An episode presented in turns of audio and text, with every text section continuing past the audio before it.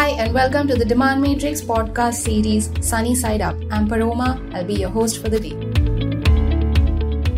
Hi, Atul. Welcome to the Demand Matrix podcast Sunny Side Up. We're super excited to have you here today. And for the audience, a little note Today we have Atul Jalan, the founder and CEO of Manthan, a leading CDP vendor which offers artificial intelligence and analytics as a service to its customers. Atul has also recently authored a book titled Where Will Man Take Us and is here today to talk about it as well as his entrepreneurial journey and the impact that technology will have on mankind as a whole. So Atul, over to you. You're the star of the show today. So it would be great if you can tell us about yourself and of course a little bit about your past companies, your past ventures a little bit about your hobbies, and how the idea behind Manthan first came about. Thanks, Paroma. Excited to be part of the show. I've heard so much about it, and finally we get to do this. A bit about myself. I'm what would you call a lifelong entrepreneur.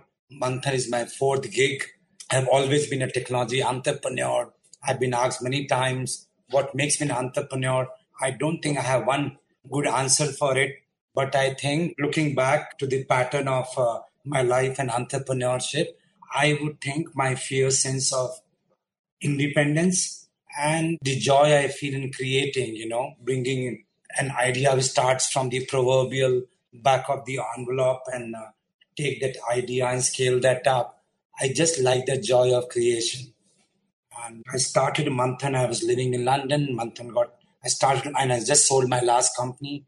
I've raised money some 31 times, and that doesn't. And I started Manthan as a saying in 2004, 2002, 2003 is when I sold my last company and was kind of taking a break when I was putting up a blog around how data, data analytics would be the last frontier in business computing. Mm-hmm. And while it was a more academic exercise, that blog, that whole thought process grew on me. And that's what resulted in Manthan. The whole Manthan name also is a neat metaphor to what mm-hmm. we were trying to achieve, which is churn vast amount of data to come out with intelligence. But honestly, how things have panned out with smartphone, cloud computing, social media, and everything, I didn't realize data would become around which, you know, data would become the trigger to the next biggest inflection point after industrial revolution that IoT, sensors, cameras, cloud computing, all put together would bring about AI from its winter. I didn't realize that all this put together would turn us into information organism as much as we are a bioorganism, if you will. So I think we got the timing right. I think it's right time, right place. Everything is getting digitized. So very successful inning with Manthan. As you may know, we at Manthan we serve consumer focused businesses, that is B2C businesses like restaurant, CPG companies, retailers globally, omni-channel, brick and mortar, pure play online, all kinds globally. Our primary market is in North America. Then we are in few patches in Europe. Then we have a very good customer base out in Southeast Asia same is the case in Middle East. So I think this has been a fantastic journey for Manthan, and I think it's just a couple more years before you probably have customers in every country in the world. So before we dive into your thoughts on the long-term impact of new technologies on mankind and the B2B marketplace, especially. We'd love to hear about your book, the one that you've recently written, Where Will Man Take Us? What is it about? What can readers look forward to when they when they're looking out for the book? Yeah, the submission of the book is that if you look down the history, you would find two distinct human capabilities, two very unique human capabilities that have brought us the ape down from the trees and through trial and tribulations made a man of the monkey, literally. And these mm-hmm. two distinct capabilities are our ability to invent stories and then magically our ability to convert turn those stories through our technologies into reality. Posable thumb, fire wheel, steam engine, electricity, Google, all have been our inventions and mm. all have gone on to reinvent our way of life. The book's submission is that we are standing on the cusp of another major rehaul another major change, profounder, if you will, than any that we have witnessed in the past, because this time our technologies are merging with our biologies. The technologies of AI, of quantum computing, of nanotechnologies, and genetic engineering not only are merging with our biology and changing the very course of human evolution. The book's premise is that it's turning us into, if you will, metaphorically, our own gods. And in the process is going to change all our societal constructs, all our idea, all of money, of job, of freedom, democracy, relationships, of sex, of money, of ethics, of our idea of morality, all are undergoing a throes of change. I think these changes are all around us. That's how I see it. Through this book, I've tried to connect those dots and maybe present the picture as I see it.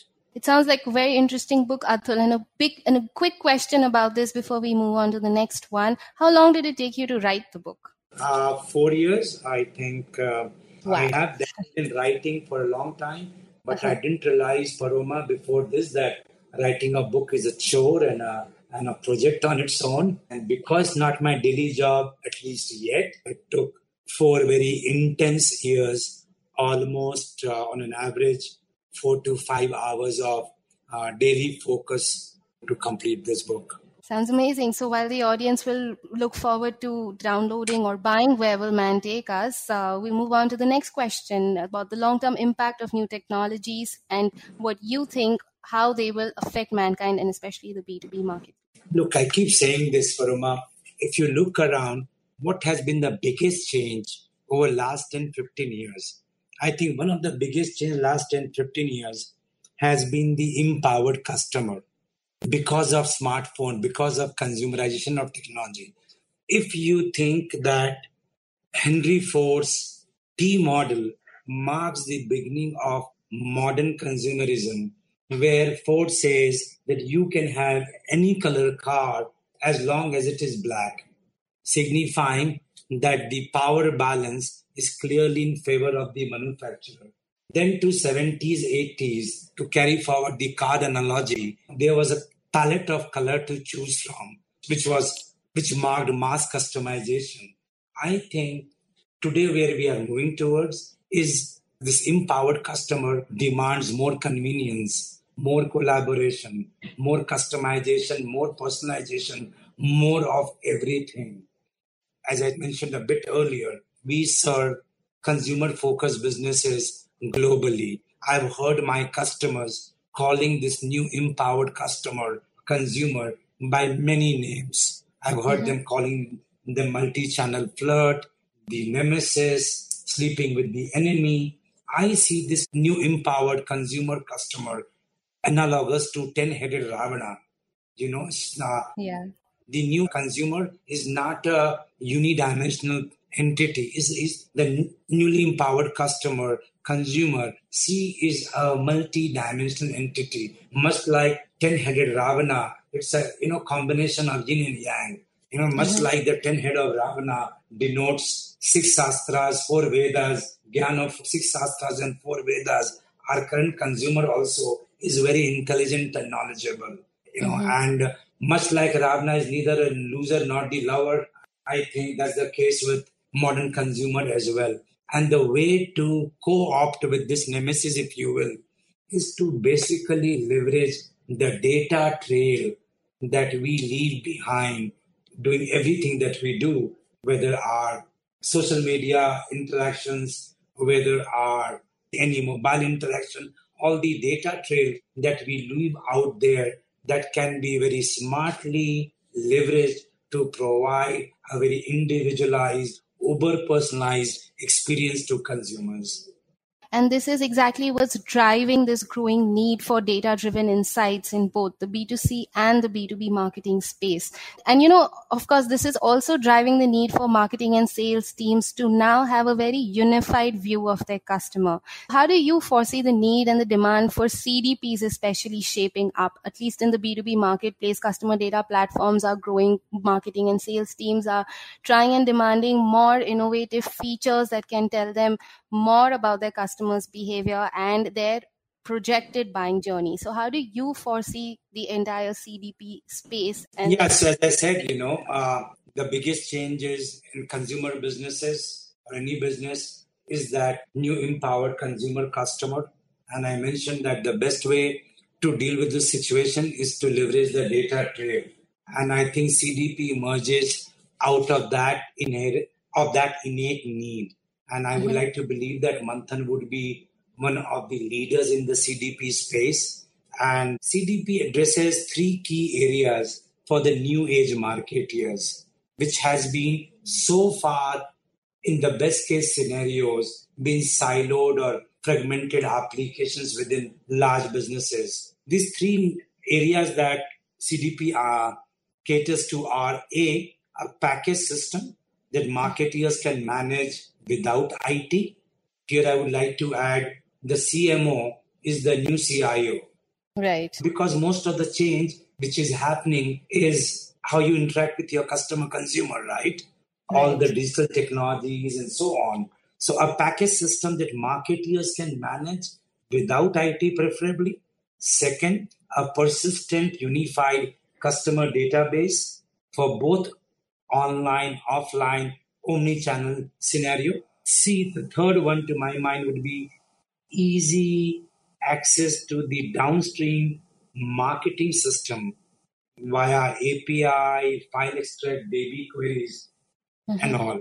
For marketers, this provides a unique opportunity, to my mind, to address three key objectives of customer experience. And as I said earlier, we have to strive, all businesses, there is no other option, mm-hmm. to provide a very individualized customer experience. So these three put together achieve that objective of unifying all customer touchpoint data. Second is to personalize and orchestrate all four or five P's of B2C business, whether it is promotion, it is allocation assortment, it is pricing, and so on and so forth.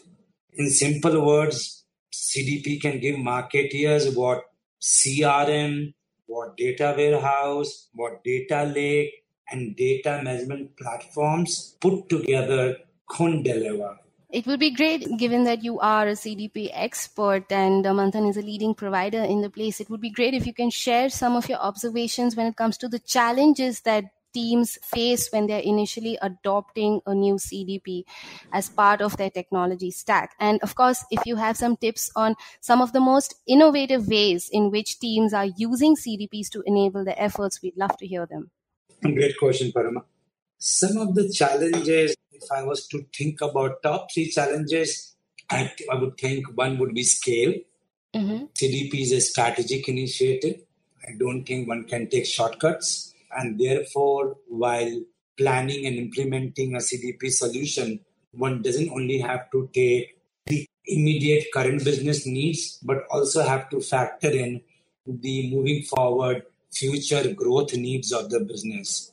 Second, I would think that it has to be true CDP as opposed to an excuse for a CDP or a euphemism of a CDP because CDP is a hot area a lot of companies are positioning themselves as CDP, and therefore, you know, in that whole hype of CDP, mm-hmm. a lot of mediocrity survives and gets subsidized as well.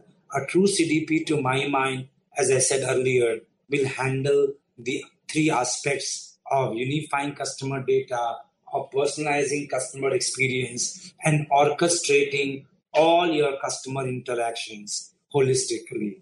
And for that, a very strong data management and analytics capabilities are required in addition to marketing automation.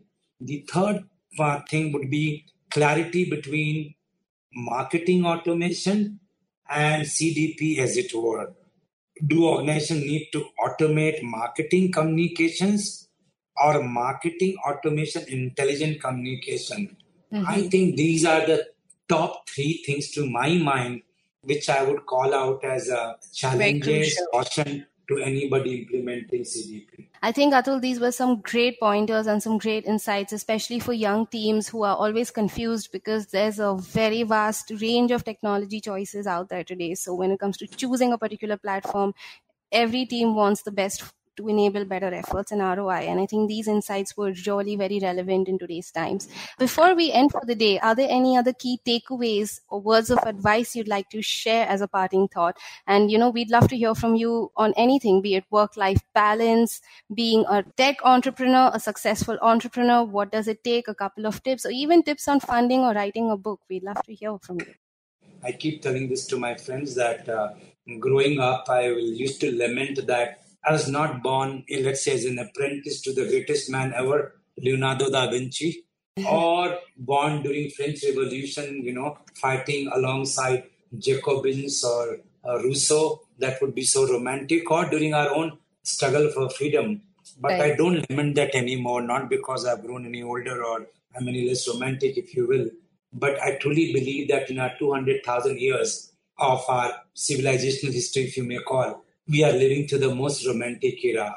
At no other point in history, our rational mind has been so optimistic. Yes, there are concerns whether it's melting polar caps, whether it is the perennial worry about AI going rogue, the mm-hmm. hyper nationalism, bigotry, and so on. But there is so much to look forward to.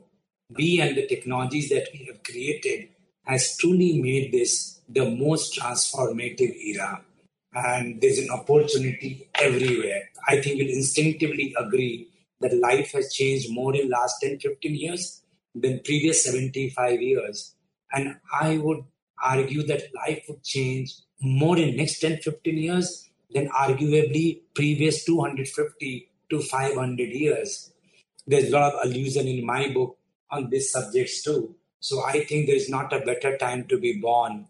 The kid who's born today will mm-hmm. not die the same species that he or she was born into. Therefore, what a time to be alive. So I and, guess we're uh, all very lucky people. we truly are in so many rich ways we are. The defining what my concern is that the defining challenge or the defining theme of our next 5, 10, 15 years would be the disconnect between the forces of technology, the inevitable march of technology, and our inertia to change.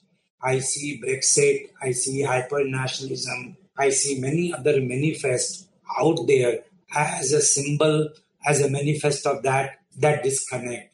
You know, policy making, politics, and education are two biggest change agents, but they're the biggest laggards as well. They're always prepared to fight the last minutes. They don't make you ready to face the future challenge.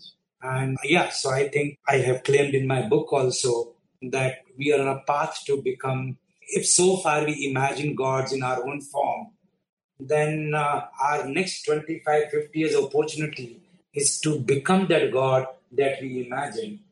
You know, if we are overcoming disease, pain, old age, and eventually death, these are some of the things that you will associate with God, won't you?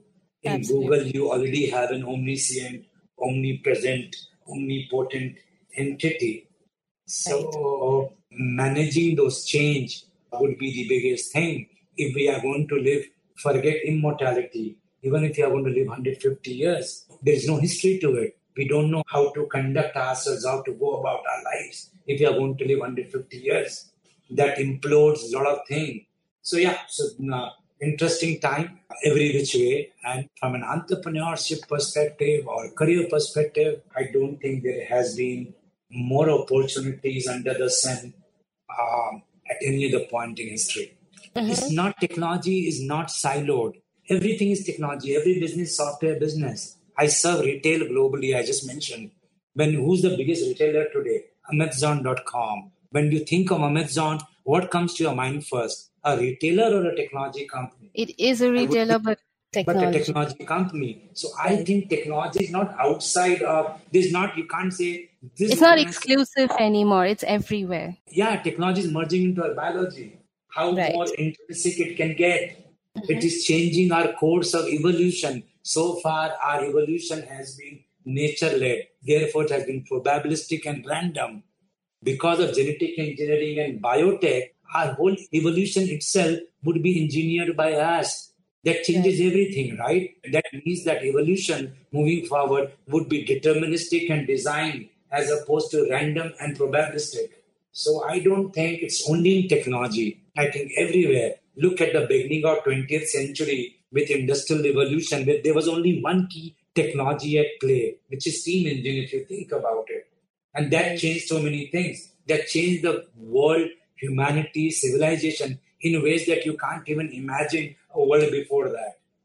Absolutely. So I think we are now now look at the forces and their confluence is a different kind of force field. If at the beginning of 20th century people took anything mechanical, okay, and or think about fan, pump, anything, and they added electricity to it, right?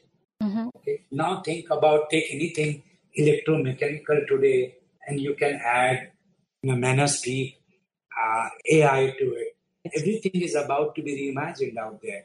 So we're in for an amazing transition and change for mankind as a whole. And Atul, we appreciate the time you took out today to spend with us and have this conversation with us for our audience. Thank you so much for your time, Atul. And hopefully we'll have you back again. And next time we'll debate on the increasing use of CDPs in the B2B and B2C marketplace and what is up next for marketers in the technology domain. So thank you, Atul. Thank you for your time once again and have a nice day. Thank you, Paroma. You too.